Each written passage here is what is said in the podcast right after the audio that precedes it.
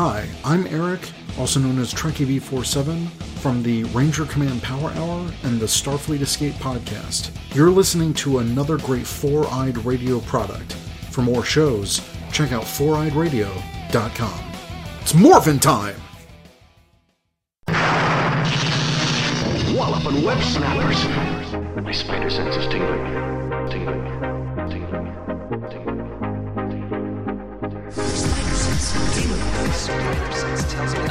Some trouble. My spider sense is picking up trouble. Something's turning my spider sense on. My spider sense. My spider sense is tingling. Anybody else's spider sense tingling? Welcome to Walloping Web Snappers, a Spider Man podcast where we dive into every Spider Man cartoon ever made. I'm Derek, And I'm Doug. and is your spider sense tingling? You bet, bro. To listen to this show, find us on foureyedradio.com and wherever you get your podcasts. This podcast is brought to you by Revenge Lover Designs, illustration and design that fit your personality. For samples and inquiries, visit revengelover.com. We are still with it, bro, with Spectacular Spider Man. Heck yeah, bro. Heck yeah, bro. Before we get into this episode, just a reminder if you'd like to follow along with us, and you should because this show is very, very good, even though it's not really streaming anywhere, it is available on DVD and on uh, Blu ray if you can find them, even though they're out of print. But you can still find them some places because it's a very good Blu ray. But if not, on DVD or for purchase on digital platforms. And you should because this show is great. And I'm excited about the episode we're talking about today because it's, um, it's, a, it's, a, it's, a, it's a differently structured one. And I always like when shows are structured differently. yeah. So I guess we could just get into it then, because I don't think there's anything really to talk about. But just just just to dive in. So let's do that. yes, let's.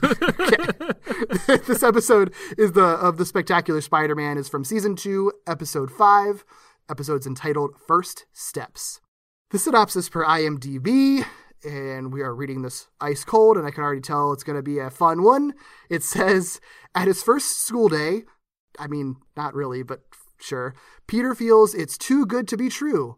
He is with Flash's ex, Liz. Harry is back, with Gwen, and hopefully cured of his Green Goblin mutation.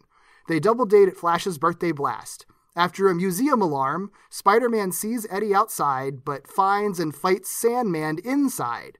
Hammerhead has a dirtier job for him, attacking an oil tanker.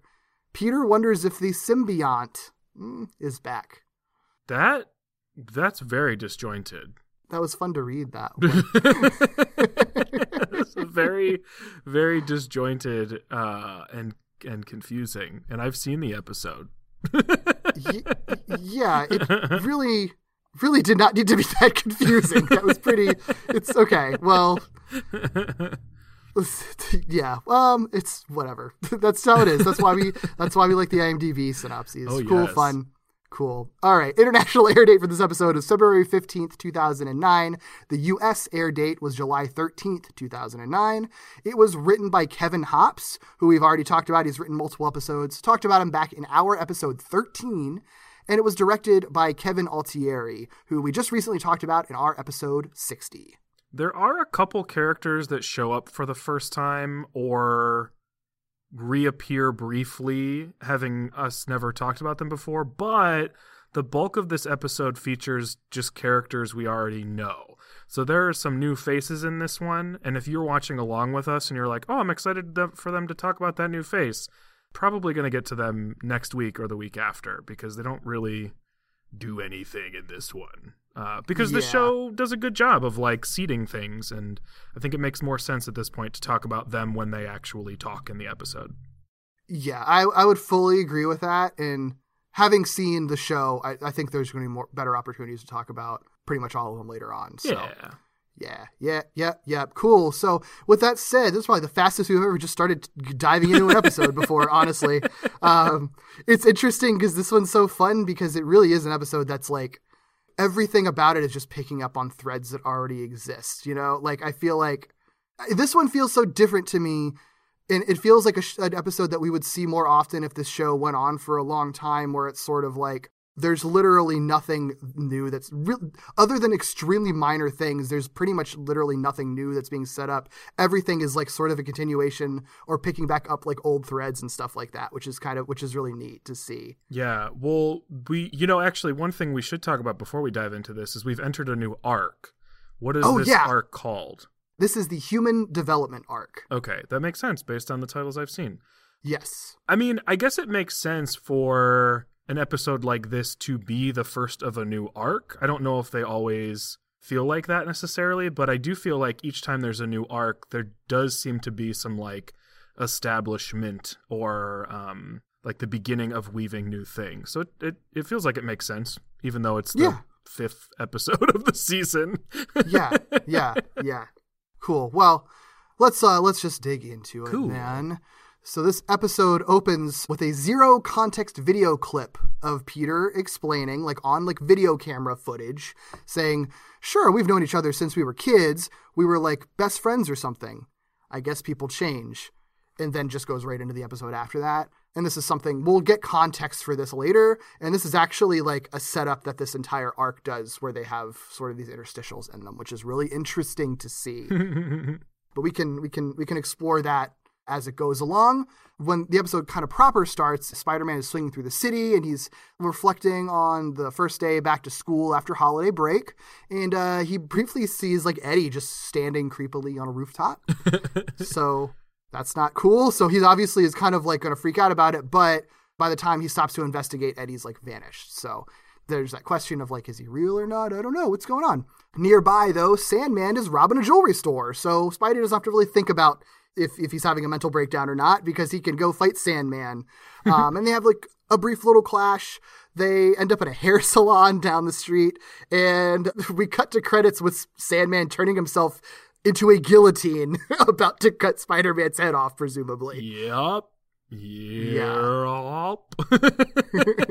Something tells me that in any of the Disney seasons we're going to eventually watch, there aren't any guillotines. Just a hunch. Just a hunch. Yeah, I can't. I can't imagine. It it's it was like shocking seeing. I mean, there's been plenty of like violence on the show. We've kind of, we've talked about that really pretty recently. I, I Yeah. think too. But it's like it's still shocking. Like a guillotine is a very particular image to see. yeah. It's so it was just like, oh, Oh. we're we're and he's like Okay. literally in and it's what is even like a fun cartoony like this is what I'm gonna do to you. It's like literally Spider Man is restrained, head through the hole under a guillotine made of Sandman's mouth and face. It was kind as shocking as it was kind of funny though because the actual like morph that Sandman does to get into a guillotine shape is very funny cuz he like flattens out and turns into this little like marshmallow of a man like Yeah. before actually turning into a guillotine. So I was like what is he turning into? And then when it happened I was like, "Oh, oh god." yeah, yeah. That's not This- what I was expecting at all. right? this episode is has so much fun with the Sandman effects too. Yes. because they really i mean that's one of the things that i really like about this overall not like the jump ahead this is just sort of like what the through line throughout it mm-hmm. is that like because it's not a villain origin story and and his story isn't like super heavily part of like a giant arc right? It's not like he's necessarily working in service to like a big bad or a mystery big bad or the ma- or like like the master planner type of stuff was. So like it is solely just like let's take a character we're already familiar with and just like see what would happen if he's grown and evolved with his powers and like just had just has a lot of room to do what he wants with them. Yeah. Because he's just doing sandman stuff but just doing it like more and better which makes sense Yeah, because in this series, this is like the Sandman levels up episode because we've seen Sandman do Sandman things, but we haven't seen him do some of the bigger, grander things we've seen Sandman do in other properties. So this Yeah. is like intro to big bad Sandman, but that balances out a little bit also. So that'll be fun when we get to yeah. Yes, absolutely, absolutely. So you know, we cut to credits, and uh, because we're always calling out these credits since they change every episode, in this case, the credits feature Gwen, Harry, haven't seen him in a while, and Flash. Yes. After after we get our credits and we get that moment of Harry, huh? What? We get another video clip. This one is of Sally and Rand. Sally thanks whoever the video is for, and at this point, I mean, honestly, you could probably start to figure it out like pretty quickly. Um, Yeah. But if you haven't, we'll just keep saying video recipient, I guess, um, because I do think it sort of builds toward being clarified. So.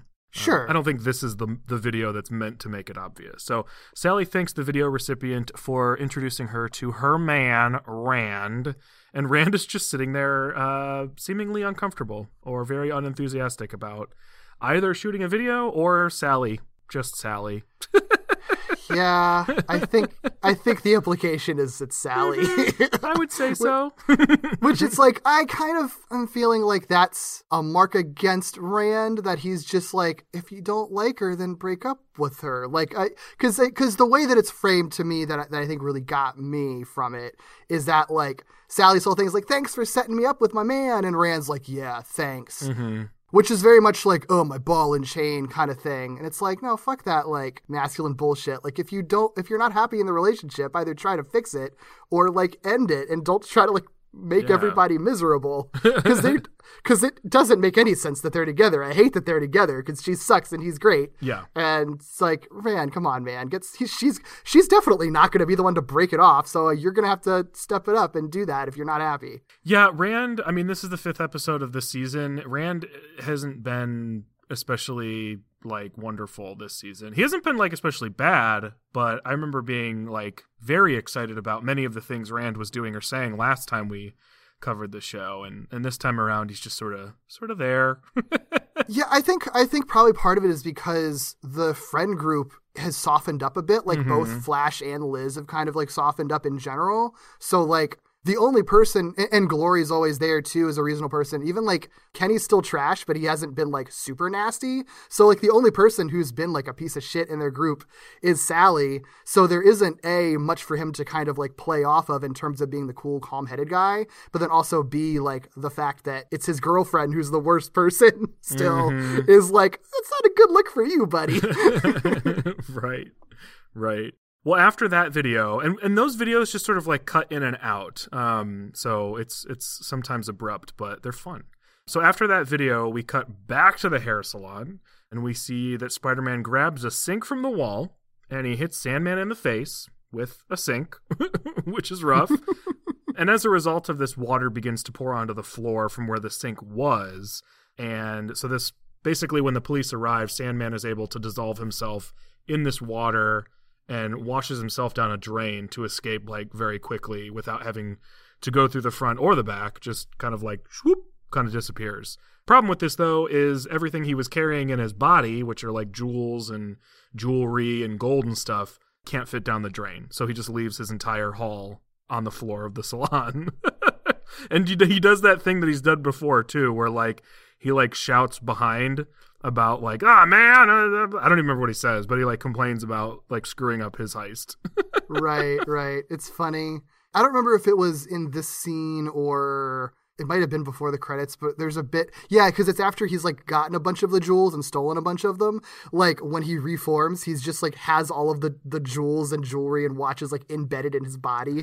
like it's not like he's carrying like a mass of them. It's just like it just it bejewels him. It's not. yeah, yeah. I like That's that. good. So after that little bit of Sandman going down the drain, uh, we cut back to Midtown High, and we see outside the school, Gwen and Mary Jane are watching as Liz and Peter arrive, and they're like flirting with each other and being like fun and silly, like a couple. And I think Mary Jane says like, "What's that all about?" Yeah. Um, and Gwen basically says like, "Oh, well, like if you haven't heard, like they're a couple now. Like they're actually a couple," which is like funny to think about, but I feel like that's actually true to form to how like teenagers are, where it's like you could have seen that they were flirting with each other and going on dates this whole time, but until it's like official, yeah. it doesn't have like quite the same status.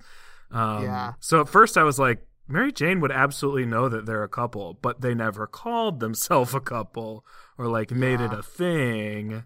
So I guess Yeah. uh, it wasn't officially a thing. right. Well, and and uh, and I think there's also like she's holding out hope for Peter and Gwen, and even though she saw Peter and Liz, I think sh- she's she even. I mean, because the Liz Peter and Liz stuff is kind of ends up being kind of unexpected for how. Liz ends up being very forward about it and like making it happen. So like I can I can see this being the rare circumstance where like MJ is just just makes the incorrect prediction on what's going to happen. Well, I think I think it's I don't even think it's necessarily like incorrect predictions so much as like she was trying to convince Gwen that things were a certain way and probably also sort of like needed to convince herself in order to do that. You know what I mean? Sure, that makes sense. Because yeah. otherwise she's just lying to Gwen. yeah, that's I don't think that's I don't think that's what what we're we're wanting to think is going on. no, that's a good point. That that, that is a good point. um, well, they're having they're talking about this, um, and Sally kind of overhears it and is like, "Oh heck no!" You're turning off our entire demographic. Yeah, exactly. So we cut inside where Sally is like straight up confronting Liz, being like, "You can't date a nerd," and Peter's like standing right there, pretty much. I mean, it's Sally. What do you? yeah, no, I mean, you, it, he wouldn't need to be. He could be on a different floor of the building, and he would hear her. So it doesn't Yeah. matter. Yeah, when you if if that is what you sound like, you may as well say whatever you want because everyone's gonna hear you anyway. Like you can't Very true. pretend you didn't say it. Twelve hundred people heard you. So more power to her, I guess. Mm-hmm. I but guess. I guess. but Liz, I mean, Liz fights back on this, which is nice to see because, like, again, like Liz and Peter is a perfectly fine couple, and she she basically says like Sally, just let me be happy, and this is where we learn that Liz, in addition to confirming the relationship with Peter, also has a brother that is returning to school. I guess that we've never really heard about him. I don't think, right? no, I don't think so. but this is like exciting because you know what what we learn very shortly after is that like there's something to this brother. His name is mark.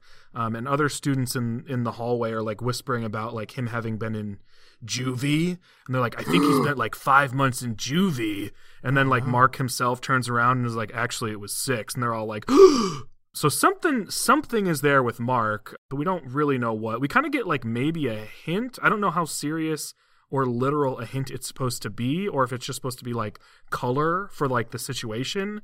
But one of mm-hmm. those students that was talking about mark is like oh man hey you're back. Like i've got a six to one on something something. I honestly don't even know what they were what they were betting on. I don't either. but he offers him some sort of like bet or or gambling thing and mark is like nah man i don't do that anymore. So something's up with mark. We just don't know what it Yeah. is yet. Yeah. I don't. What, what, do- what, what do teenagers gamble on? Like I don't.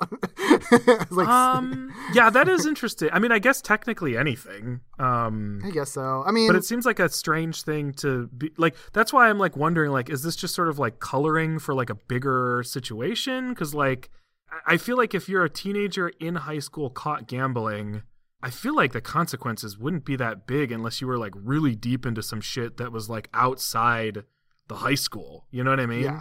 Right. Right. so yeah, I, I have no idea. I mean, I guess honestly, they could be gambling on football games, except the football season's over. So I do. I just like the idea of being in high school and like a high schooler is like, oh, we got a six to one on blah blah blah, and it's like, oh, okay, yeah, yeah. Is this this is your hobby? the kid did look like he was kind of a, like a nerd, so maybe he's like a math genius who's Yeah. really good at. Yeah, he's like he's like uh like a math like a modern math nerd, right? Like he's more Mm-hmm. than just the stereotype of the math nerd. He's like using his math nerd powers to like run the school's gambling ring.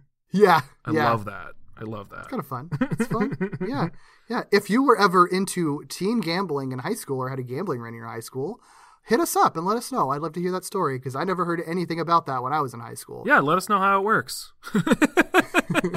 Surely the statute of limita- statute of limitations, the statue of limitations. I don't know what that would look like, but the statute of limitations, I'm sure, is up on whatever you were doing. Yeah. Unless you're in high school Yeah. now, then don't tell us about it. Oh, yeah. Please don't. Please don't ruin your life because of a Spider Man podcast. so, you know, uh, uh, Flash is also here kind of watching in frustration while Liz is kind of combating Sally's objections and she starts holding hands with Peter. Liz, not Sally, starts holding hands with Peter, and and Flash sees that, you know, and, she's his ex, so he's he's kind of upset about it, and he's like, "Who needs her?" And then he eyes another girl who's just kind of like sitting, and I think she's even, she's like reading or something like that. And he asks Rand who she is, and Rand's like, "Oh, that's Sha Shan Nguyen." And Flash acts like he's never seen her before in his life, and Rand's like, he, "She's in your bio class." and Flash's response is, "Oh, she's in my bio class, all right." what does that mean, Flash? To which- what to which Rand- mean? right. To which Rand very correctly eye rolls at all of this. It's like, okay, you're redeeming yourself a little bit, buddy, so that's good. yeah, yeah. Well, it's interesting because, like, if nothing else, you know, Rand is getting more, uh, more multidimensional characterization in a way that, like, maybe we're not super into. But Flash is also getting more characterization in a multidimensional way that's like making him more likable. So it's almost like balancing the two out a little bit. Yeah. because even if Flash is being like a total turd bomb this season, it's also sort of resulting in him looking like a doofus, which is something that is relatable and like humanizes him in a way that he wasn't very much last season. So I think it's just it's probably just like a result of spending more time with these characters and like putting them in more situations and seeing them react in different ways. Yeah, well, I loved like this whole episode for Flash, especially, is just like exposing all of his insecurities. Yeah. which Yeah. is which is really fun. I feel like it has the potential to be a really important episode. Like I don't know what happens next, but it feels like the kind of like breakthrough episode for a character that would allow that character to do and be more than they were previously, which makes sense, right? Like if Flash was just like stereotypical jock in the first season with like that singular moment of you know, Flash maybe gets it more than he lets on. hmm Having him be injured and cope with that, and also have that sort of waterfall into a number of these like vulnerable situations, it it forces him into new roles. Like he can't just simply be the stereotypical jock. Plus, the season's over. I mean, this this show pays so much attention to time and is so detail oriented that he has to be doing something. right, right. Yeah, no, I, I totally agree, and I, and I really love that because this is, I mean, this, yeah, this whole episode, I feel like you're you're just seeing, you, ne- you we never saw Flash like get dunked on in the first season, like not to this, not really, like. You, there would be subtle things, and like people would make fun of him like behind his back. But this season is the first time, and especially this episode, where like just everything just keeps going wrong for him, like one after the other. Well, and it's you can't really argue with it, right? Like I feel like a lot of the times where Flash might have been opposed or uh, dunked on or whatever in the first season, it was coming from very particular perspectives.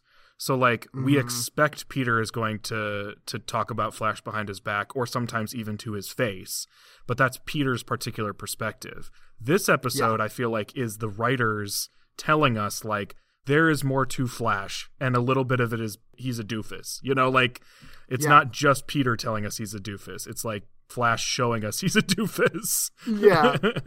Yeah. Which feels different. It does. No, that's a good point. And it kind of in this episode really all starts here because he does go over to Sha Shan and he's like he I, he he invites her to his birthday party, so this is how we learn oh, it is his birthday party. But very particularly like invites her to go with him as his date. And she like does not respond. She just like looks at him and he hands her the invitation and is like cool and leaves. And she's just like, okay. She doesn't Like, say anything this episode. Not a she? word. Yeah.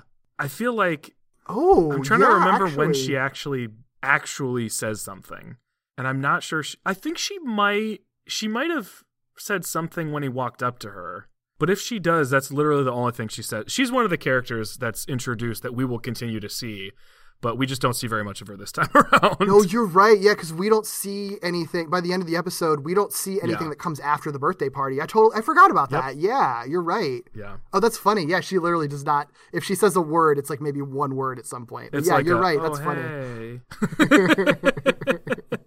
I didn't even pick up on that. That is so funny. So yeah, he he invites her. She doesn't do anything, and then we just kind of like that just lingers there. Like we're just sort of like, okay, can't wait to see what happens there. and then we cut back to to Peter again. I like this episode because there's so much just character stuff. Yeah, Like- that's my thing. This is what I, this is what I was saying with the structure of the episode. Not not just because of like the whole video interstitial things, like kind of complementing scenes or whatever. I think honestly, more the thing that I was really excited about with this one is that there's a different balance between like an A story and like a B stories. Like there, this there's really not a whole lot to the Sandman story. Not to say there's a lot of depth to that Sandman story actually, but there's you're, you don't see a whole lot of it, and they don't have to focus a lot of time in it because there's not a villain origin story or anything. You already are familiar with them, so there can be a lot more time spent on like all of these different characters, um, and all of these moving pieces that are happening at the same time, and nothing feels like it's getting like the short shrift or anything either. Yeah, yeah. So yeah, we focus on Peter a little bit more. He's walking through the hall and he's worrying about having seen Eddie. He basically says like I can't stop thinking about Eddie, which makes sense. And we've seen that so far this season that he's he's been thinking about this and been sort of traumatized by the the disappearance of Eddie because if he doesn't know where Eddie is, he doesn't know what Eddie's up to. Yeah. While he's worrying about this, his spider sense goes off. A thing I'm I'm realizing the show likes to do is like the misdirect with the spidey sense, Yep. which is fine. It's it it's not like they overdo it. Uh, Yeah, I think it but works. uh, but it's it's not Eddie. Sometime they're gonna do it, and it is gonna be Eddie. But this time it's not. Sometime it's not gonna be a misdirect. Except And I do think they need to do that because it's getting to a point where I'm like, nothing's gonna happen to him here. yeah, but his spider sense isn't going to go off if it's Eddie though. Well, no, but I, I, it's not just Eddie because they did it earlier um, in an episode with uh, Kraven, where they did the Oh, right. misdirect in the hallway with Kraven. So That's right. um, I would like to see this show actually have somebody attack him in the school. Just so that it's not every time his spider sense goes off in the school, it's like obviously a misdirect.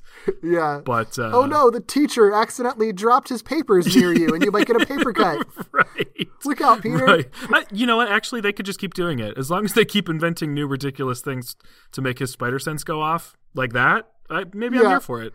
Because it is a little bit ridiculous that the reason it goes off this time is because Harry is like, I'm going to tackle you. Yeah. Like, what are you d- on the stairs? He tackles him when they're like on the stairs. What is Yeah. that about? Yeah. Reckless move, buddy. Mm-hmm. yeah, yeah. Harry attacks him, and rightfully, Peter like flips him over his head and like onto the ground. Might be a little extreme, but like not not uh, ridiculous for him to be like, "What the heck?" and like throw the person off of him.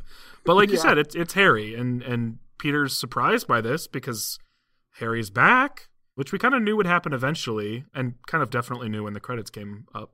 But yeah, Harry's back. Harry's here. And with Harry in this episode, so you have Harry and you have like little appearances and references to Eddie Brock Venom and you have Sandman. It's a little Spider Man 3 homage in this episode. Aww. Yeah. That's so cute. Yeah. it's really cute. It's nice because you even have Sandman sort of doing similar Yeah. things to what he did in the end of Spider Man 3, too. So it's Yeah. like their fun little homage. True, true. Yeah. Yeah. I dig it. Well, Peter Peter shares with Harry that he and Liz are a couple, and it's not like out of nowhere. I mean, Liz is standing next to him, so he's like, he's like, "Hey, you remember Liz, right?" And Harry's like, "Of course." And he's like, "Well, we're sort of a, you know," and Harry's like, "Yeah, I, I get it. You're a couple." Unfortunately, because literally every time they talk about being a couple or act like a couple, Gwen is nearby. Uh, Gwen Gwen watches from behind and looks sad. And uh, we get this like very brief moment where Peter sees a flashback kind of ish thing, sort of similar to the Venom things he's been experiencing, but not exactly the same. Of Harry being the Green Goblin, and then he like turns around and is like Harry again. Just like one of those things, because he wasn't expecting to see Harry. Last time he saw Harry, like, not great. Yeah. So I, I, I, it makes sense, but it's just like a little brief flash of like, oh shoot, like Yeah. That's right, he was he was the Green Goblin too. So And he's literally shaking after that for, for a second. yeah, Peter's been fucked up, man. Peter, I mean, it's it's it's been a long like what seven months, if that. Both two of his best friends became supervillains, Yeah. like his worst, his worst supervillains. Well, Like, it's been four months because the show starts when school starts. So this this is it's been like three to three and a half to four months. Oh, you poor sweet child. I Oh my know. goodness, that's trauma, man. That's trauma. no. And not only is it that his friends are like turning into villains, his friends who are turning into villains are like endangering his other friends. Yeah. So it's like Yeah. a lot of trauma in a lot of different ways. Like somebody get this child a therapist. Like he's actually handling it like shockingly well. Really It's like, oh, you're only like having hallucinations Uh-huh. and like literally like having like tremors after experiencing like a vivid delusion in front of you. Like that's actually, I'm surprised. That's all it is, Yeah. buddy. You're still functioning. yeah, you're having a hallucination and shivers, and then you're able to sit through an entire school assembly. I guess you're okay, because that's God. that's where they're headed. So I mean, he has this little like flashback and and like minor freak out moment because Harry is back, and that means you know he doesn't really know what that means. Yeah. And then they head into this beginning of the semester assembly. Right, right, right, right. Yeah, and that's when we cut to a different video clip. And this is Harry this time sharing that uh, you and me always give 100% and then give a little more to get the win. He even says it kind of like sinisterly. It's uh it's weird, but Mhm. you Yeah. know, Yep. Well, that's. I mean, I feel like that's always been there with Harry. the like Yeah, little bit of weirdness behind the things he's saying, where you're like, "Are you okay?" like no, clearly not. It's Harry Osborn. Are you kidding me? What has a child ever been okay? yeah. Yeah. No, I know. I know. right. The thing that's interesting about these video clips is like having not seen the episode, I I mean by this point I was like quite confident that these were for Flash, but what's strange about it is like because they technically don't tell you and the show is not afraid of kind of like turning your expectations upside down. I still was by this point like not confident. I was like these are probably for Flash, but like I'm not entirely sure like what they're for and because I don't know what they're for and they Mhm. haven't technically I mean like everything they've been saying is still kind of vague even though this is pretty, pre- like you could piece this one together pretty easily. I still was like ready for it to like for the rug to be pulled from underneath me and have it be somebody else. Sure. Just because sure, I was like, sure. I'm I'm on to you, spectacular. I don't know what you're up to. it could be Yeah. anything. Yeah, it is. It is. It is a little interesting that they kind of go so long before establishing that it it is what it is. Like it's cool, but I do think maybe it, it distracts a little bit from like what they're actually saying because everything that people say like is obviously like meaningful in some way, wh- whether it's like to that character or like related to the events that are in the scenes that like come right after it. Mm-hmm. So it's like part of me is almost like I like the ambiguity for a while and just sort of especially like at the beginning where it's just sort of like throwing you right into this situation that you don't really know what it is. But it's also sort of like yeah, but it becomes a little bit of a distraction and and it wish that it would have just like at some point just established like say something for Flash or something early on. Yeah. Like I don't know. It is it is weird because like it's not like it's not obvious, but yeah, like you're right. You're always wondering at the misdirection because it's not clearly spelled out until very late into the episode. Yeah, well, in the way that they structure it, I mean, they start with Peter, which is you know is the the most main character, and so like from there you're like, okay, this could be for anybody, and then you whittle it down a little bit with Rand and Sally, and then you whittle it down even a little bit more with Harry, and by this point you're like, I'm pretty sure, but they're obviously building this in a particular way, so Yeah. you know, if it's intentional, they can do whatever they want with it. Uh huh. Uh huh. Yeah, but after Harry's video, we cut to the city in the Big Sky billiard room where we have Hammerhead chastising Sandman. So John DiMaggio talking to himself, which he does quite a bit in this episode, actually. Yeah. Hammerhead's ch- chastising Sandman for failing in his earlier heist, which we saw.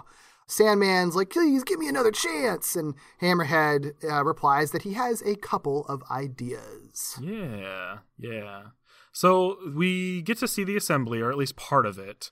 Um, and in this assembly, the principal is introducing two guest instructors, so two folks who are going to be teaching classes that aren't typical faculty. One of them is Mr. Devereaux. Um, and I have a question for you. Yeah. This person is listed everywhere as St. John Devereaux. And they say Sinjin. They 100% say St. John. Yeah. Do they not? Yeah, he's definitely St. John. I don't, uh, but I'm- is St. John, I'm- is that a way that you can pronounce that you pronounce St. John? I don't is think that like so. a real thing? Sinjin is like a name. and I'm I feel like right. Sinjin yeah, I feel like I, I, I didn't dig too deeply because I didn't want to run into something that I wouldn't have wanted to see. So I just checked like, okay, if I'm looking at, you know, Devereaux from Spider-Man, like St. John Devereaux, okay, sure. And we've I think we've even talked about him before because he showed up last season in I think group therapy, didn't he? Um uh, yes, he did. Yeah. And we're bo- we're and we're wrong. You can't. That's actually a real proper pronunciation. what? Sinjin is actually uh, Sinjin is actually an attempt to represent phonetically the now rare Saint John. Um, as a given name, Saint John is sometimes pronounced Sinjin or Sinjun in the in the UK. So I think that that's probably what it is. Is that yeah? Because apparently in um, is it Jane Eyre? I think Jane Eyre apparently that's meant to be pronounced Sinjin. Wow. So I think maybe we're less pronoun we're we're not we're not familiar with it because it's a British pronunciation of it. Okay. Um, but this guy obviously is like going by the British is I, I is he British himself? I don't even remember what his. He has like the the the, the artistic. He hasn't talked much. He doesn't talk much. He has an artistic accent, but I don't remember if it's actually British or if it's like the the Kelsey Grammer thing. Where like that's exactly he feels who I was British, but he's of. not actually talking British. Yeah. But yeah, so okay, learn something new every day. Right, wow. Saint John is Sinjin. Okay. Be- I because I and it, you know this is not the best. This is not the best reference. But there was a character on Victorious named Sinjin, and his name was literally Sinjin, and it was spelled Sinjin. And I'm pretty sure there's an what there's another show. Um, He's is it like an Indian name? in that it's not. In that one it's not. But I know there's there's some other property where somebody's named Sinjin, and I just can't think of what it is. So I've heard the name Sinjin before. So when they were doing this, I mean the only reason I bring this up at all is because this show has changed characters' races to ensure more diversity in a part of the country where it would exist, right? Mm-hmm. And so I was like, "Is this is that what they're doing here? Like, is is is Sinjin an Indian name? I don't know." like, Nope, he's just British. yeah, I guess he's just British. Which I mean, he could he could still be Indian. I mean, that's true. I mean, he could, but like But, that's uh, the main clue for what for Right. Yeah, is is not the main clue Yeah. is just Wow, just okay. British. So hey, I guess now I know. Now I know. yeah, it's uh, Yeah. fascinating that somebody's name would be Saint John. Right, right. All right. Oh, before we move on, I just want to point out that a- another weird name thing, which might just be something that I'm unfamiliar with. The principal in his introduction or whatever, or before he gets to the introduction, says that no tater toddlers will be served until we go a month without a food fight. Oh, he says which is funny, toddlers? first of all. But tater toddlers, I don't. I've never Oh. heard them referred to as tater toddlers. I didn't even catch that. Probably because my brain was just like he said tater tots. I mean, it makes sense. Like I wouldn't. I guess I wouldn't be surprised as I'm thinking about it if there were places that called them tater toddlers because tots and toddlers are synonymous for like small children. Yeah, But uh, I've never heard that before. I have. I mean, I even googled it, and I'm not really seeing that's a thing that's ever been common anywhere. One of the top results is Reddit shower thoughts. Tater tots is short for potato toddlers. So I don't. I think that maybe that's a joke. Like I'm not. I'm not sure. Maybe. It's a weird joke either I, way. I didn't even catch it, so I don't but the but okay, where, where are we in this assembly? Okay, that's right. We're we're introducing some guest instructors. One of whom is Sinjin Devereaux. So heard it right, spelled it wrong. And the other is Captain George Stacy, which is pretty cool. Harry turns to to Gwen and says as much. She's like, "Oh, that's that's pretty cool. You must be pretty proud." And Gwen's like, "Yeah, I guess so, but I also am kind of suspecting it's maybe so he can keep an eye on me." And the two of them Yeah. kind of like flirt a little bit because they're already talking and joking around with each other. And Gwen says, "Stop it!" And then we get this like serious moment Yeah. where Harry's like, "I'm, you know, I'm not, I'm not going to stop it because I like you and appreciate you because you were the only person who noticed that something was wrong when I was." Taking the green is what he says. yeah, It's a really sweet moment, actually. it, it's really sweet and it's true too. Yeah. That's the thing we commented on. Like nobody else was. She, was the only person that was paying attention to anything. So like, yeah, and and it, and it feels kind of and it does feel really natural that like him noticing that is going to be like is going to make him look at Gwen differently Mhm. um and appreciate her differently. Like it makes a lot of sense. Yeah, it was sweet. Yeah. After that, the assembly ends, and you know the this flirtation is still going on. So Harry invites Gwen to be his date to Flash's birthday party. You mean like a date Um, date? I don't know, like a date uh, date date date date. a date a date date date date date date date date date. How many times are they gonna say date? it's cute. I like their little. I like their little interaction. it's adorable. Two little two little nerds flirting together. It's really sweet. But yeah, so yeah, so Harry is literally asking Gwen out.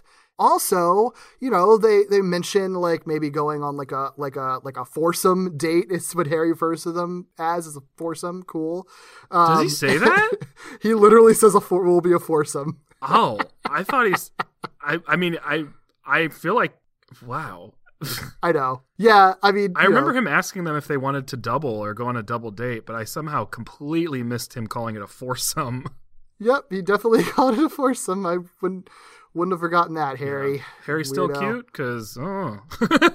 Yeah. Yeah, I think he's just awkward and just doesn't know the right words. But yeah, so you know, but but double date to Flash's party. Liz, you know, is like I'm his ex, so I didn't get invited. But Peter's like, weirdly, I did, and they have a little cute little interaction because it's just like, does that mean Flash is growing as a person? Like, no, couldn't be. Like, what else would the explanation? Like, it's I, I actually kind of like that because of their their individual relationships with Flash. Like, they kind of almost have their own sort of like in joke like or mm-hmm. inside joke relationship regarding Flash. Like it's it's so it's so funny Yeah. Yeah. and feels so real too. yeah, they both get Flash on a different level. yeah, yeah. I also like this like the, the subtle detail of when Peter pulls out his uh invitation like out of his pocket. There's a bunch of sand that comes out with it that he has to like uh, wipe off. Why is Liz dating off. this this kid? I think she likes how weird he is. I honestly, guess. I think she's attracted to that. That's fair. Because I was just gonna say, like, this kid is so bizarre. Like, he's pulling stuff out of his pockets, and like sand is falling. Like, what is going? But that, uh, yeah. I mean, I guess if if she just is like intrigued by how weird he is, which would make sense Yeah. considering you know if she's a cheerleader and she's dating football players, like her life is probably like pretty rigid. yeah, Somebody who's like not as tied down by like convention and tradition and just sort of a weirdo. I could see where that would be intriguing to her. Yeah, like I feel like I mean because she doesn't really she like she never comments on the weird stuff that he No. seems bothered by the weird stuff that he does. Like if anything, she's she seems charmed by it. Mm-hmm. Like he literally showed it with a black eye like a couple episodes ago, and she's just like, okay, like she That's even- concerning. That was weird. That was a weird one. That's not But- charming. That's concerning.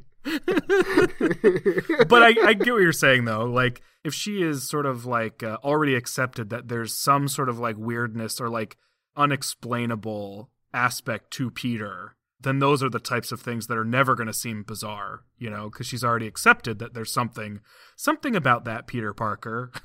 yeah, I think that's the thing that often is why, despite being portrayed as like a nerd in, in every version of media, he's still like always has like a million women like thirsting after him, Sure. even in the comics. And like I think it's done much better here, much more subtly Oh, here. yeah. But I think in the- comics, it's often the appeal of him is that like. He is such a weird, uh, just such an enigma. Like I thought that I got him pegged, but then he does this weird shit that I don't understand, and for and that just has me just hot. Like Yeah. it's, Well, it's just how I don't attracted to the unknown. how many comics panels are there where like Peter is in his own head thinking about something and there's like a gaggle of ladies being like, "We wonder what he's thinking about. We'll never know."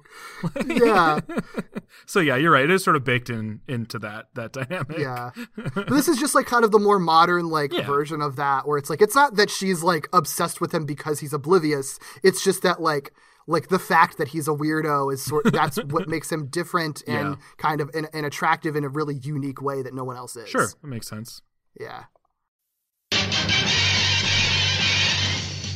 Hello, amazing friends. We just wanted to take a quick moment to shout out our spectacular and up patrons Gemma Nicole, Katie, Joe, Greg, Mike, Flux, Eric, and Carl.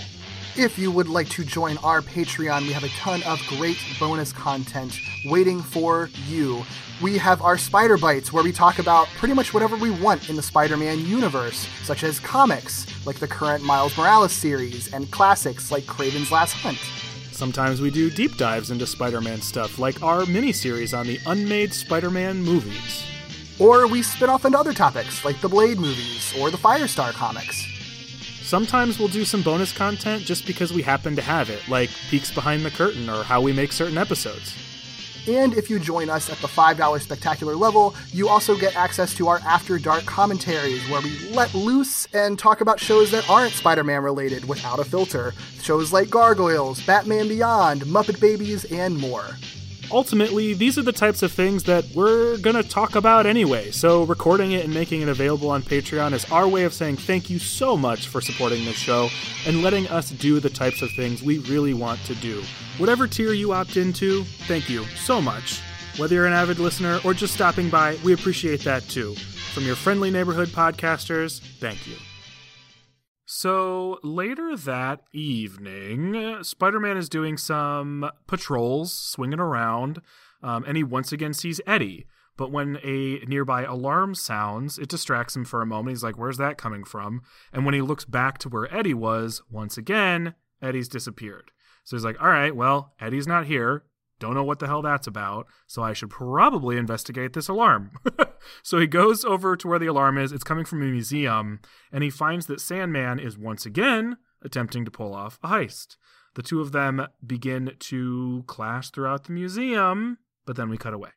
Love the interaction when Sandman's like mad, like, why are you always show up wherever I am? You got Mhm. some kind of spider sense or something? And then I love that Spider Man begins to say, It's funny you should say that, but before he can even finish the sentence, Sandman punches him in the face. yeah. Yeah. it's good. It's really good. hmm Yeah, so after that, we cut to another video clip. This time it is Liz who is thanking the recipient, aka Flash. Yeah. I feel like it's obvious by Th- this At point. this but- point, I was like 100% confident they weren't pulling something from underneath me. I was like, This, okay, there's no trick here. It has to be Flash. Like, Yeah, Just to take you through my journey, you know? yeah. So, you know, she's she thanks Flash for letting her share in their special day before I think she's like I think she says something like, You always mean something to me. Anyway, where's Petey? Has anybody seen Petey? Mm-hmm. Yeah. And then like goes right off. yeah. So uh, we cut back to the museum fight, so we're not away from it for very long. Spider Man and Sandman continue to clash, knocking stuff over. More property damage in the city of New York. In museums, the show really hates museums for some reason. Um, Although this time Spidey says specifically like because there's a point when when Sandman like hides Yeah. among like a bunch of statues and Spidey even says like I suppose it would be irresponsible to smash them all. Like you didn't have that problem a few weeks ago, dude. Mm-hmm. yup, yup, yup. I do like that moment though because he's like recognizing what he even he calls it a needle in a haystack, like recognizing that Sandman can disguise himself as a statue, and he's walking through a room of statues. Hilariously Yeah. though, Sandman is not disguised as a statue. He's just he's disguised as a stone tablet hanging on the wall. yeah. and this moment is so weird.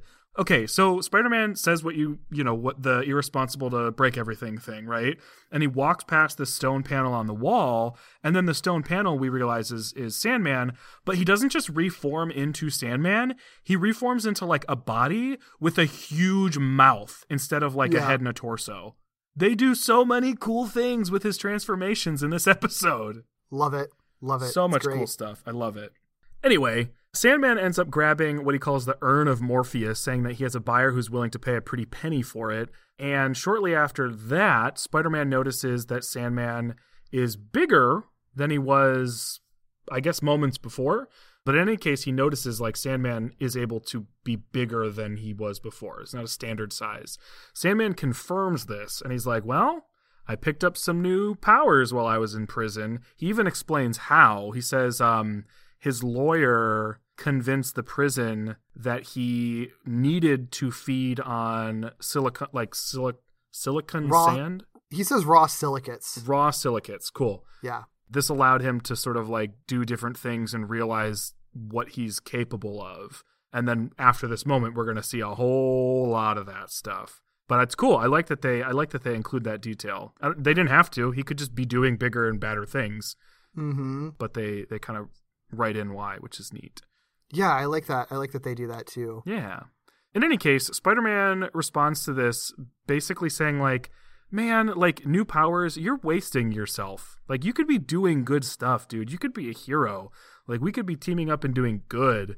And Sandman who's normally not like very dastardly or like very um like uh like planned like Yeah. pretends to believe spider-man he's like he's like oh man do you really think so and you don't know it right away but like he's just like wait you really think i could be a hero and spider-man is like caught off guard so he's like uh yeah i mean like with great power and he starts to say his thing sandman finishes the sentence comes with great gullibility and punches him in the face again It's so good, man. i love it Yeah, this episode's so fun. It utilizes Sandman so well. It does, it does. It's great. And I haven't had complaints, I don't think, with Sandman before. Like he's been fun, but this one just really like leans into everything he can do and be.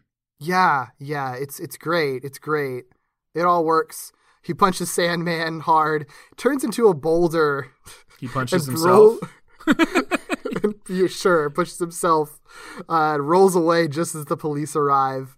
And I like there's one bit too where like on, his way out, like a the police car like flips over, and after it's flipped over, then the airbags go off like in the cops' faces. so flipped over. It's funny. Beautiful. Yep. Well, we cut to the next day, and Harry picks up Peter in his brand new bright green convertible to take him, Gwen, Liz, and Peter to Flash's party. And there's this beautiful little gag where uh, he's like, All right, Peter, where do we go? And Peter's like, uh, Just to left at this corner. And they turn left at the corner, and Peter says, All right, here we are. and it turns out Flash lives literally just around the corner from him.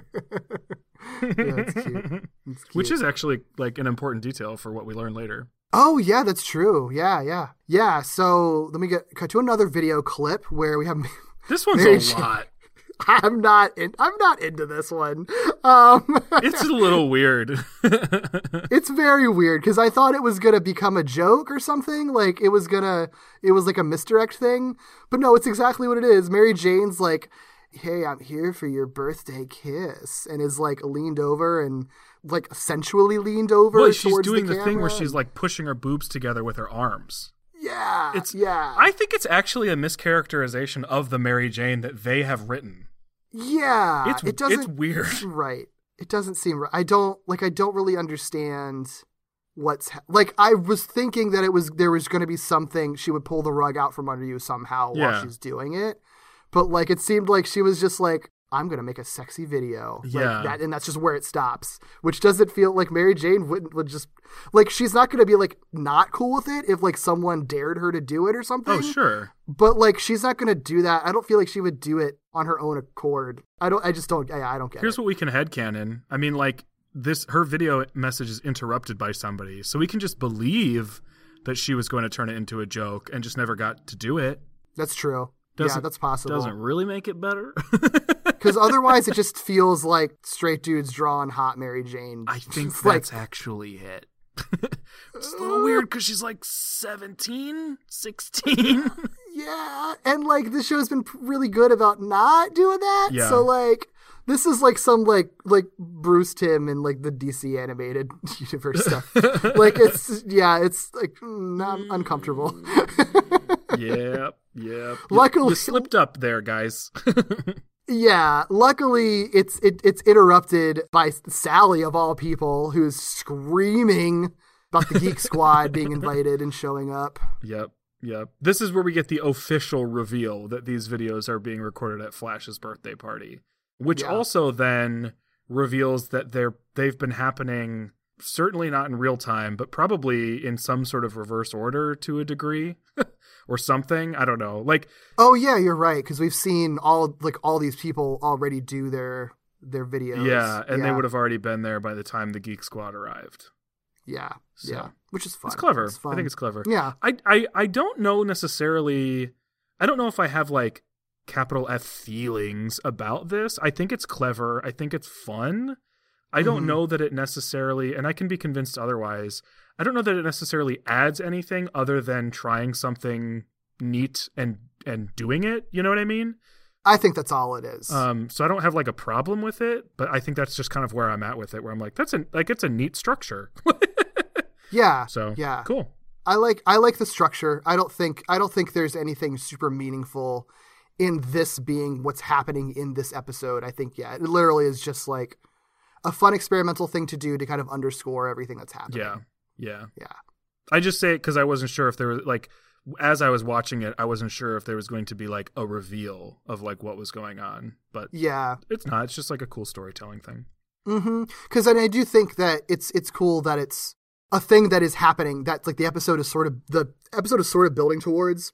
So like it's not like it's out of nowhere. Like it's a, it's it's still even though it's experimental and doesn't really add anything necessarily. It still feels organic that it's like built Mhm. out of this particular episode. That's yeah, that's a good way to put it. I think be- I, I don't have any negative feelings towards the fact that it's not adding anything because it is organic and it's Yeah. it's built into everything that's already happening. So it doesn't feel like it's out of nowhere, even though it is very different than anything we've seen before.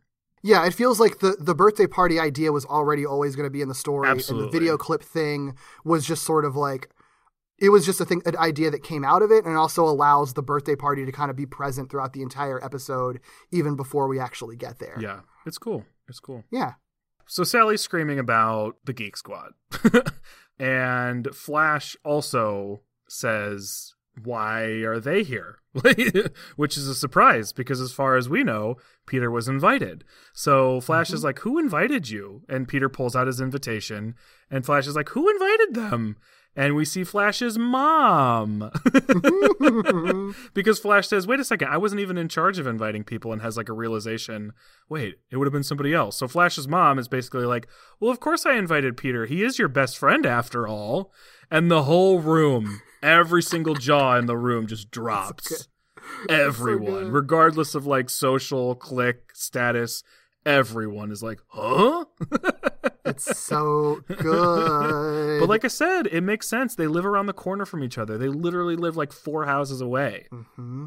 my head canon is that and this doesn't have to be like like real but I, I like the idea that flash's mom does know what's up and knows that him and peter aren't actually friends anymore mm-hmm. because she knows who all of his other friends are to invite them Yeah. and i'm sure she knows that peter doesn't hang over at the house at their house anymore mm-hmm. or anything. So i think she knows that like they're not friends anymore and this was an intentional way for her to just like get peter over it to try to get them to be friends again or something or just it. to be like i think my son's kind of a jerk so i'm gonna do this just to just to, Yeah. to to teach him a little bit of a lesson Yeah, I, I totally buy that she's the mom who's like embarrassing her jock son. You know what I mean?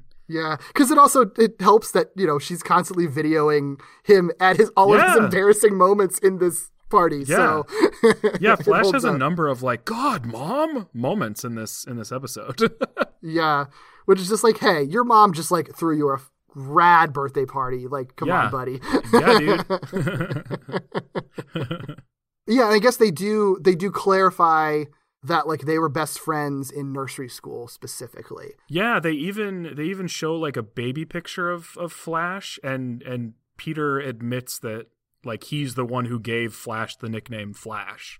I don't Yeah. know if that's necessarily true, but he makes a joke out of the fact that Flash used to not wear clothes as a child. Yeah, yeah, it's funny. I like it. Everybody knew that kid. Flash Yep, was that yep. kid. Yep, it's uh, it's good. Uh, it's uh, it's funny. It's funny. But yeah, after that we uh we cut to a beach where we have two boys making fun of a little girl for her for her sandcastle. And then Sandman comes to her defense by building a gigantic sandcastle that's like ever growing and like literally like the sandcastle itself is essentially chasing after those teens and scaring them away. They're even like, she's a witch, dude. Oh my god. I love it. I love it. And then the girl's like, Mr. Sandman. and he's like, Yeah. She's like, Thanks for helping me. it's so good. Yeah, Uh, yeah. And he uses his little sand powers to like give her her bucket back. Oh, it's so cute. It's really cute. This is another one I, I feel like it's a, a kind of like a well, it might not necessarily be, but I like to think that it's sort of like a subtle Spider-Man three reference because there is like a deleted scene from it that ended up put back in like the editor's cut where Sandman like turns into a giant sandcastle um, for, his, for his daughter on the beach. So it's and it's a really sweet scene. Yeah. And this is a really sweet scene. I love this. It's really nice. Yeah, well this is this is where we begin to see the balance to him sort of leveling up, right? Like not only is he getting bigger and badder powers, but we get to see him doing these like nice cute things and that'll amplify as the episode quickly goes mm-hmm. on. he does the cutest thing in the world later on. oh, so cute. Yeah, no, I like it, but I like it too because it still fits into like the characterization that I feel like I think we might have talked about it back in the first season where he's sort of he was sort of interesting early on because they made it very clear that like he's not a supervillain who wants to like take over Yeah. the world or whatever. He literally just wants money and like he's not mm-hmm. out for anything else. And this episode kind of like interrogates like what that actually like means and like where the kind of farthest you can go with that is where it's like yeah. he's not he's not Doc Ock or or some or Venom or whoever. Like he literally just cares about money, and Yeah. it doesn't really. And you could argue that that would make make you more reckless and like care less about human life. But then this episode has like a different hypothesis about what he actually is all about. Well, and that needed to be revisited eventually or it was going to kind of expire, I think. You know what I mean? Sure. And that's not hard and fast. They could have revisited it whenever they wanted to, but we've seen him a few times now out of that context, so I do think it was important to put him back into that context. Yeah, I agree. I agree. But uh, Hammerhead saw all this cute stuff going on, and he's a jerk, so he makes fun of Sandman for it for going soft. He is a jerk. He is a jerk. Sandman tries to like brush it off, like, no, I just wanted to scare some teens. And Hammer, Hammer Hammerhead's like, yeah, yeah, right. Um, and he gives him a little stack of cash. It's a, it's a significant stack of cash, but it's not a very big stack of cash, which Sandman complains about that it's too measly.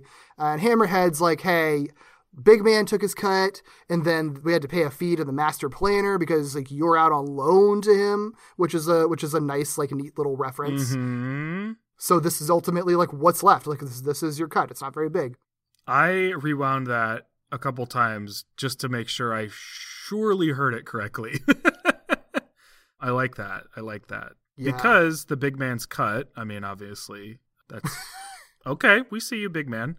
Um, and then the idea that they're loan, like they're basically loaning or hiring Sandman temporarily from the master planner, like that's that's interesting.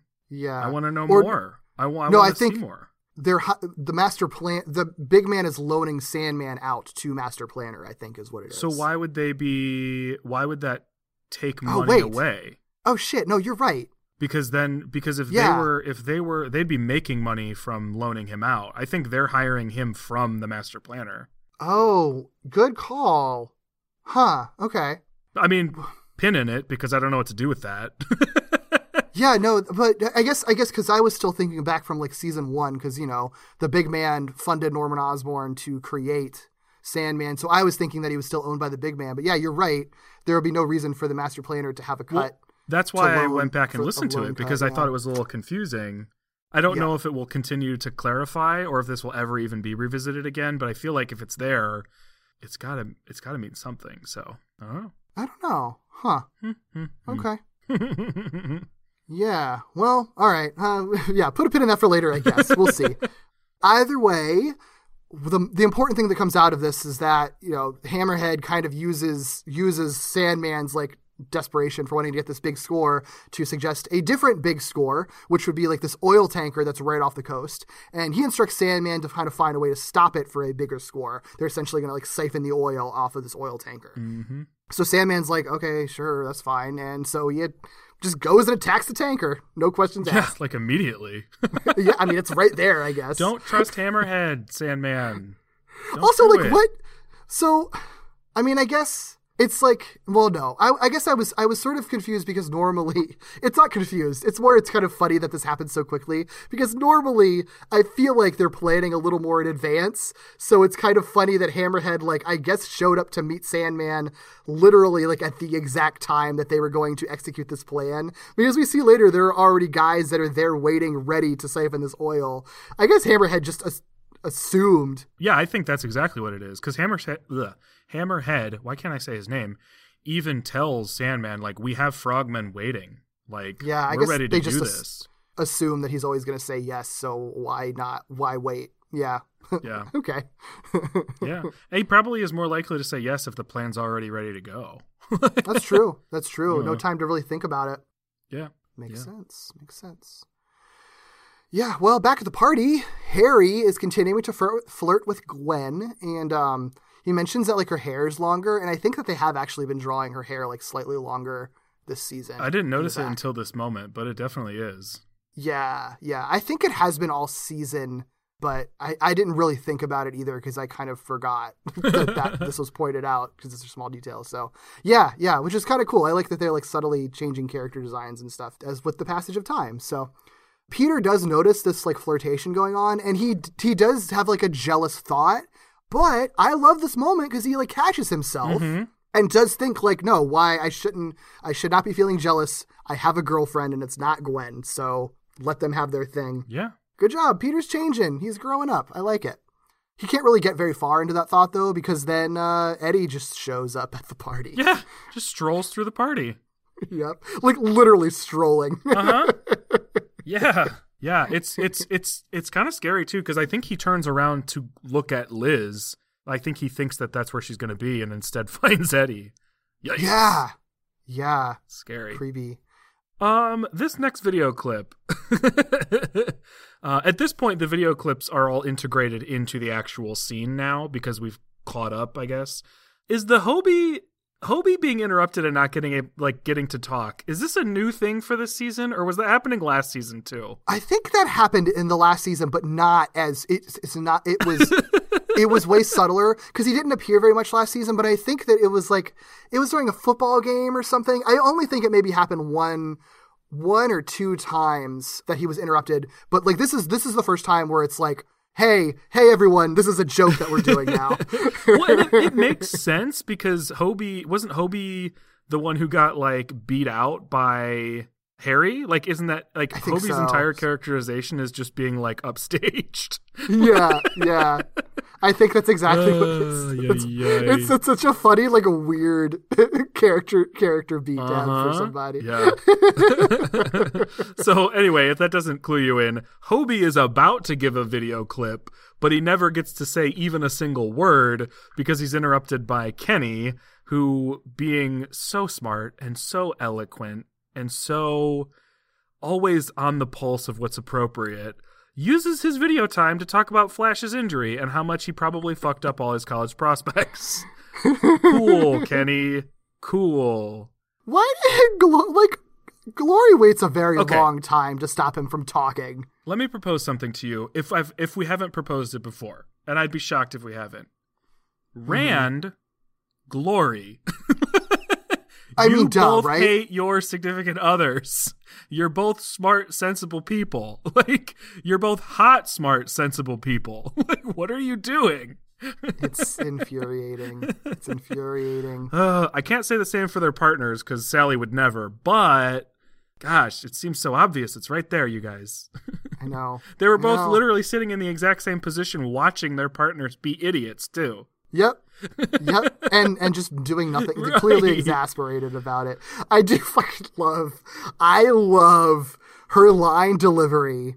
Cause you know, she calls him out and Kenny recognizes like they're like, oh no, I did something awkward, and like he tries to change the subject by being like, "See how many chips I can fit in my mouth." I do love that then- too. I'm not gonna lie. I think it's funny. cracks It's, it's funny. I mean, that's that's a charming thing that I think he kind of does. Yeah. It's like like because he does recognize that he did something bad and he shouldn't have, and doesn't know how to fix it and does something awkward. Kenny could be like- charming. he just isn't yet. yeah, I I would like. I really want to believe that like there could have been a flash thing done with Kenny over time where like he will eventually like open up and flourish and actually like not be trash. Yeah. Because he does have fun little moments, you know, where like he's fine, um, or kind of funny. It's just like he's just too much of a dick most of the time. yeah. But anyway, I love the line delivery. Like he says, like, how many chips can I fit in my mouth? And like Gloria is like, in addition to your foot. Beautiful. Beautiful. yeah. But but uh, you know, we, we can't find out how many chips Kenny can fit in his mouth. Unfortunately. Unfortunately, uh, because he's interrupted by Peter, who asks if uh, he or Glory have seen Eddie Brock, and they're like, "No, uh, no, why?" And Peter's Peter's freaking out, obviously, understandably. But he looks outside to see that Eddie is nowhere to be found. But while he's kind of at that back entrance looking for him, he hears a news story come on the radio announcing that Sandman is attacking the tanker. So he just keeps on going outside, leaves the door open in this Close like, the freezing fucking cold, door. By the way, yeah, jerk. Leaves the door open as he thwips off to go to the tanker and confront Sandman. Yep. Man, I just this poor kid. this poor kid is just tormented. I know Uh, it is, and actually, no. The more I think about it, though, it's like what given what um what happens at the end of this episode, like they're very definitely calling out that like his brain is not healthy right oh, now Oh, totally. because and, because his his because his, his paranoia is being fully played on. Like he's actually like. Well, we'll talk about when we get to the Yeah, end, yeah, of the yeah. episode. So it's just, yeah, it is like, God, you poor child. yeah, just to say, like we're not we're not the only ones saying poor child. The writers recognize what they've done to this poor child. yeah, they know. yeah. So we get our, I think, last video clip, right? I think this is the last one we get. Um, so. And this one's actually Flash. Uh, and his mom has has clearly asked him if he's having a good time. He says he's having a good time, but his face sort of betrays him. He looks pretty disappointed. And after being like, "Yeah, I'm having a good time, whatever," he shouts to Rand off camera and asks if Rand has seen Sha Shan, and Rand says no. And so Flash is like has this moment on camera, uh, which is actually a sweet moment where he's like confused and doesn't understand like why she wouldn't show up. And it's it's cute because he's like sad and confused and clearly was like hurt by the fact that she didn't show up.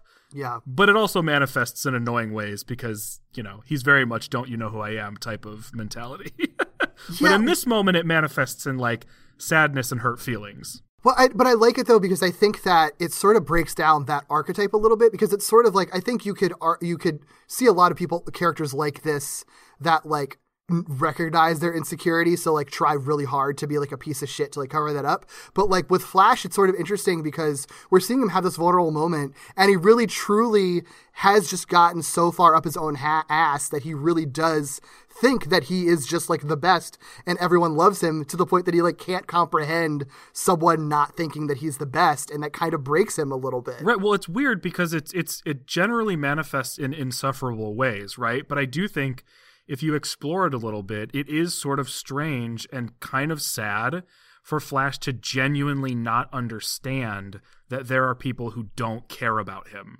And I think Yeah. I think that sucks for anybody. I think it's just harder to empathize with somebody who looks like or acts like Flash. But it's devastating for anybody to sort of have that realization of like, oh, that person just genuinely does not care who I am or that I exist. And I think that's sort of what he's questioning in this moment with Sha Shan. Like, wait, why wouldn't she show up though? I don't understand. I invited her. like, yeah yeah, it's it's it's it's interesting what they're doing with Flash. It's interesting because it's sort of like it, it it it ends up feeling a little bit like like reply guys that you'll see on Twitter sometimes. Gosh. um and it's but it's interesting because like you're getting to see like the interior workings of that of that person Yeah. um and in this case hopefully that like that experience will change him rather than him just continue to be a reply guy forever and continue to bug women Well, and I think ask them to notice him and I think that the portrayal we're getting is meant to give us hope that Flash is actually reflecting yeah and so I hope that that continues because I think that that's the trajectory he's on, right? Is not Yeah. continuing to be a reply guy and realizing like maybe I'm not actually hot shit to some people, yeah which is a growth moment. it is he's being humbled by the actual definition, yeah which isn't a thing we've ever explored on this podcast, so it doesn't mean anything to anyone. yeah, I was trying to think like, is that a conversation that's come up here? Has No. that always been off mic? Okay, never mind. but he's being um, humbled. yeah, no, I love. I really like what they're doing with Flash in this. Like, I st- like. I wouldn't want to be friends with Flash as a person, but I really Right. like him as a character and how interesting he he is. yep, yep, big same. Yep. So then we cut back to the tanker, where Hammerhead's kind of watching on and seeing Spider-Man and Sandman begin to battle. And while they, you know, while they do, there's like kind of that group of frogmen that are attaching, not like frogmen as in like men who are frogs, but like, by, like No, they're scuba people. That's what they're called. yeah, like scuba people, right? but I didn't. I don't know if ever if that's like a familiar enough term that like I saying. Yeah, so a group of, gr- of frogmen in the superhero show where they're genetically engineered creatures. Like I felt like that needed to be specified That's fair. you haven't seen the episode. I was gonna tell Um, anybody who didn't know to watch more CSI, but you you, br- you bring up a compelling point. Yeah, I think I'm good. I think I've seen enough CSI. You know what frogman Um, means. You don't need to watch CSI. Okay, that's didn't realize that was the crux of the whole show. Cool. they use frogmen a lot really? to find bodies that have been dumped in the water. Yeah. I guess that, okay. I guess that makes sense. Okay. Well, yeah. So a group of frogmen attach uh, massive vacuum tubes to the side of the tanker, um, and they're extracting the oil from inside, just like the plan was to go. So you know, the Spidey and Sandman fight is pretty. This is like all the stuff we, we can't describe it because it's like it, all visual, right? Um, But it's it is cool. it is really cool. They do so much cool stuff Yeah.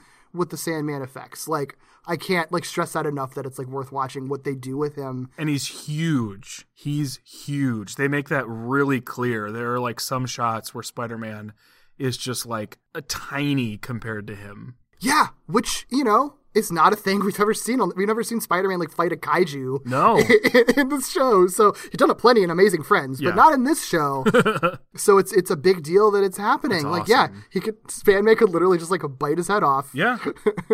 he tried to in the museum. Yeah, that's true. He totally did. Spidey be the snack that smiles back. Well, I guess Yeah.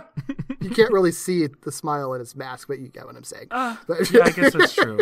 There's no smiling back. Yeah, yeah, but yeah, no, it's good. It's all good. I love how often Sandman's like multi-armed too. Like he's he's he has like multiple arms throughout most Yep. of, most of the fight. I'm a fan. Yeah, but anyway, so Spidey recognizes that like, oh, this is Sandman 2.0. I don't know how I can t- fight this, but he doesn't really need to find out because as the fight goes along, Sandman's increasingly ag- aggressive attacks like damage the tanker. So you know it's a boat, so it starts to sink. And there's a whole crew on the boat, so they're in danger. And also, it's an oil tanker, so oil's spilling out, and there's a lot of explosions, so there's fire now on an oil tanker. So that's not great. Mm-hmm. It's bad. It's bad. Yeah, and that's cool. It's bad. It's cool too, though, because that's also a pretty unique setting for a fight. I feel like, Yeah. like a fight on a boat. First of all, which we don't see very often in stuff, in like any stuff, but it, an oil tanker specifically, it's like a very particular kind of danger Yeah. that's there. Bad Um, situation. Very good animation. Oh, yep. very cool stuff. 100%. 100%. They do so much cool stuff with this. So yeah, we get another brief moment where Spidey like is in the middle of the fight and then he swear he sees a Venom, not Eddie Brock this time, but actual like black suited Venom on the shore. But you know, as expected, like Spidey blinks basically and he's gone.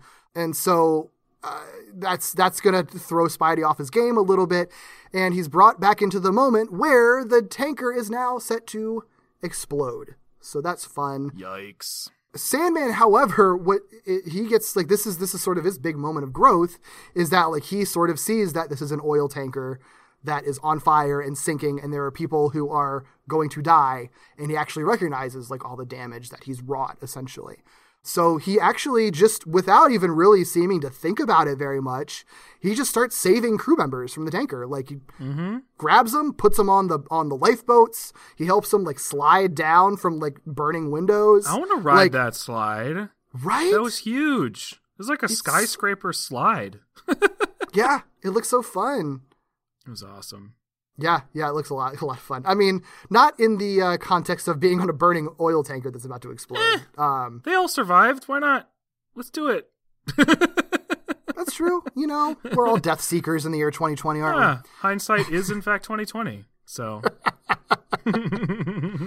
Yeah.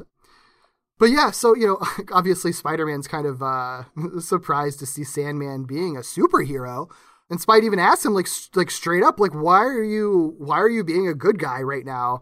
And Sandman is like I I was only ever in it for the money. I didn't want any of this to happen. the Bucks. What? Yeah, I'm in it that's for the right. Bucks. in it for the bucks. the Bucks. no one talks like that. Flint. No. I love um I love the I love the word choices on this show Yeah, sometimes. so after after this beautiful realization, Sandman tosses Spider-Man away from the tanker. Actually, like to Spider-Man's opposition. Like I think Spider-Man recognizes what Sandman's about to do and is like, no, no, no, no, no, no. But Sandman's like, eh, whatever. Tosses him all the way to like the shore.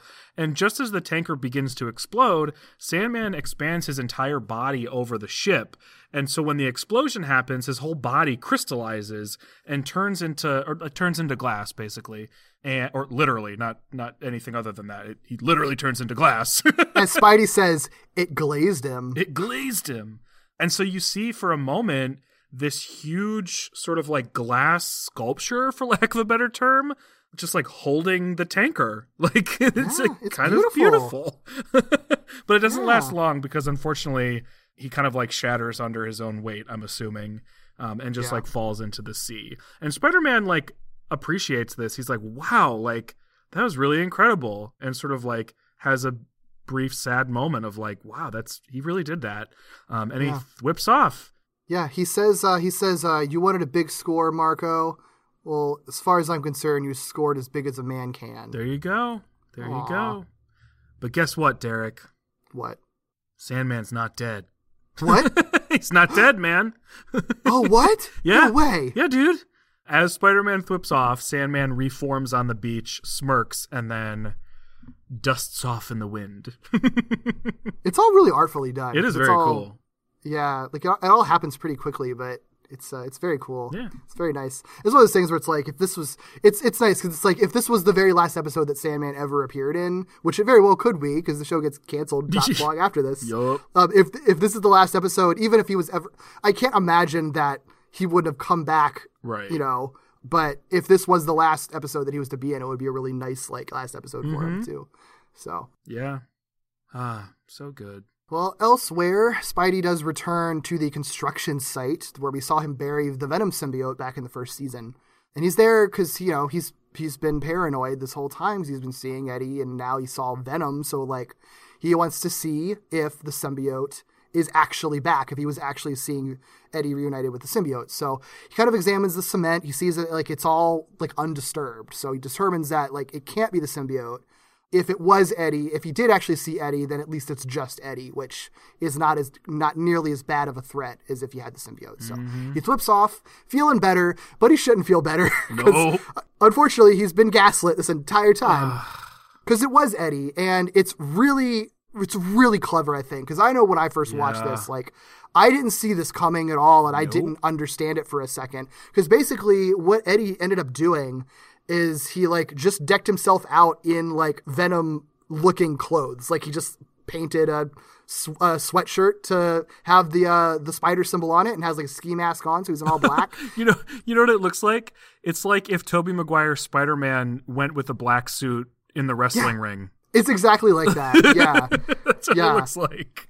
it is and it's clever too because it's it's a weird thing because they don't they don't call it out but like he has his own web shooters but then it makes sense when you consider that he has peter's memories and he's a smart science guy Yep. himself so if he knows how peter built the web shooters he could build them himself and that would explain like what he's been doing in in like the month or so that he's been gone Yeah, shit. That's a good point. Mm-hmm. Damn. Yeah. So yeah, it was Eddie there, and he even says very creepy. Like his line readings are so creepy at the end of this. Like, So- yeah. like it's it's it's great. Um, it's very creepy. Like he's basically congratulates himself on his plan to trick Spidey, making him paranoid enough to lead him back to the one I love. And he pulls out a sledgehammer and just starts smashing at the cement, very creepily. Where's you know, I knew that I always knew this was gonna be the case. Well, I didn't always know. I for remember I had tricked myself into believing maybe this wouldn't happen. But for a little while. if I hadn't tricked myself, I would have known this was always happening, but I just I want my Eddie back. Yeah. he was so lovely. He's such a smart, shining, bright beacon of light. Ugh. now he's Ah. creepy and scary and traumatizing Peter. Yeah, he's he's he's horrible. Uh, he's the exact scary. opposite. Sometimes the light is turned off. Oh my god. I, tried- I tried to say not that way more yet. artfully, but I just really could not come up with any better words than those terrible words. Well, this all ends with. Oh, that's right. There is another video clip, of course, because it ends with a video clip. Uh, which right. honestly, it I can't believe I forgot this because this this episode couldn't have ended any other way but with a video clip. like, Yeah, it would have been weird true. if it didn't. But this video clip is Eddie Brock, which means it would have jumped backwards again, which is cool. I like that. Yeah, and he says uh, to the camera, Hey Flash, hope you don't mind me crashing your party. Truth is, I plan on crashing a lot of parties this year. So if you run into my bro Pete, tell him we will see him soon. Creep. creepazoid. Creepy. Even like drinks a soda creepily. Uh huh. Yeah. Man. Oh Eddie, Ugh. oh Eddie, Somebody get that man into space rehab. space rehab. oh man! Before we get to final thoughts, faces of the episode, all the faces that everyone makes when uh, when Flash's mom says that Peter is Flash's best friend. You know what I'm realizing though? Mary Jane is like not reacting, is she? I, That's why I grabbed that one. She doesn't. She she's she thinks it's she's She's just like, well, of it. course, you you all couldn't figure it out. Yeah, yeah. There's so many, and they're all so exaggerated. It's great. It's great. what a fun beat. And this isn't even all of them. Harry's is outrageous. Oh, his is too much, man. It's, like not. the scream painting. yeah. Yep. Terrible. Terrible. Oh yeah, yeah. Yep. Very Yep. good though. Yeah, I like this episode a lot. Yeah, I like this one a lot too. I think it's I don't, really even know what to say about it, I guess. Like it's it's it's a cool character driven episode. We get a lot of character development, especially for Flash, but with other characters as well. We see certain things sort of like kindling that inevitably will go places. Uh, otherwise, they wouldn't have sparked at all. And I think the structure's cool. Like I, I don't. It doesn't necessarily like amplify any of the themes or anything, but it's just a freaking cool structure to use. Um, and I like that they did it. Like it's just clever, you know. Yeah. Plus, like all the Sandman stuff, I thought was just really fantastic. Both the actual story they were telling with him and the effects they used, uh, or not the effects they used, but the animation that they they they went with was just so so good. This is this is another one where like I remember saying you need to watch the the original Sinister Six episodes from the first season so that you can watch the fights because they're just freaking cool. That's what this Mm-hmm. is too. Yeah, they they just do so they do so, such great stuff with Sandman. It's it's incredible. Yep. Him with four arms and four swords, dope. Yeah. Him punching up from the ground with like a hundred fists, dope. Like everything is so cool. They make him like a nightmare to, to have to, to fight. Like, Yeah. yeah, he's so formidable and everything. It's great. it feels like the type of scope that you would put into like a video game. You know what I mean? yeah. Like a huge, massive Titan boss type of fight, but in a cartoon. Yeah. Yeah. That's awesome. I hope they do Sandman in, in the next Spider Man video game. I thought you were about to say next season, and I was so sad. It's like, why would you say that? no. it's awful. Oh, oh Uh, gosh. Yeah, he's I, I he's fun in in. I mean, I've only he, they put him in the Lego video game, so like it obviously doesn't look amazing. I mean, it looks amazing for a like a, a Lego game. I'll tell you that much. They do they go all in on like the Sandman for the Lego video game, um, but just like the scope of it is very cool. Like fighting a boss that's that big um, and can can change and transform and is kind of constantly moving is very cool. And so seeing that in the actual style and animation that the PS4 game uses would be so good. Seriously. Seriously. Just imagine Yeah. some of the like cinematics they could do throughout the city. It'd be so good. Oof. It'd be so good. Yeah, I'm excited for it. I'm excited for it.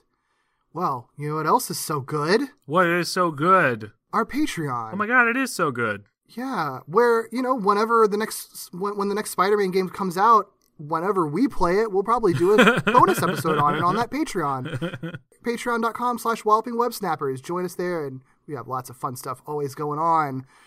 Otherwise, if you would like to find us individually, where can we find you, Doug? You can find me on Twitter at Ickybooley, I C K Y B O O L E Y. You can also find me on another podcast here on the Four Eyed Radio Network called Victory Road, a Pokemon podcast where my co host Kyle and I talk about Pokemon just as we feel like it. And if you are into books or video games or, you know, light dipping into pop culture, check me out on a podcast called Novel Gaming, where my friends Katie, Vicky, and I talk about what we're reading, what we're playing, and whatever we can't get off of our minds. What about you, Derek? Cool. You can find me on Twitter at Derek B. Gale. You can also find me on YouTube under my video essay series Second Chance, which looks at bad or divisive media, but from a positive lens. And if you'd like to find both of us on another podcast, we have a new monthly podcast called Falling with Style, an ongoing Pixar movie marathon, where we watch every Pixar movie chronologically. So we do an episode on the 13th of every month. Our episode on Toy Story is out right now. You can find that available wherever you get your podcasts, or you can find it on our website along with all of our Walloping Web Snappers episodes, full archive of it. Our website at wallopingwebsnappers.com. You can also follow us on Twitter, Instagram, and Facebook at Walloping Web Pod, or email us, talk about all your gambling experiences in high school. Yes, please. At Please, I'd love to know. Email us at wallopingwebsnapperspodcast at gmail.com. We would also love it if you'd rate, review, and subscribe to us on Apple Podcasts, the best way for people to find this podcast. And next week, the symbiote causes mayhem the size of Jupiter Hmm. in the episode Growing Pains, not the sitcom starring Kirk Cameron. Thank goodness. Bye.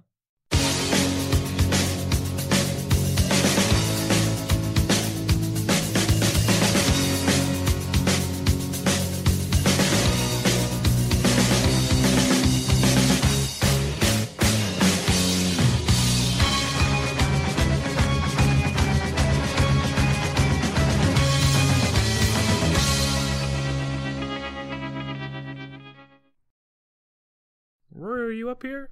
Are you up here? No? Okay. He's attacking my head earlier. Attacking your foot earlier? Oh, my head. Oh, your head. He was on the shelf above me. Oh, shit. Mm-hmm.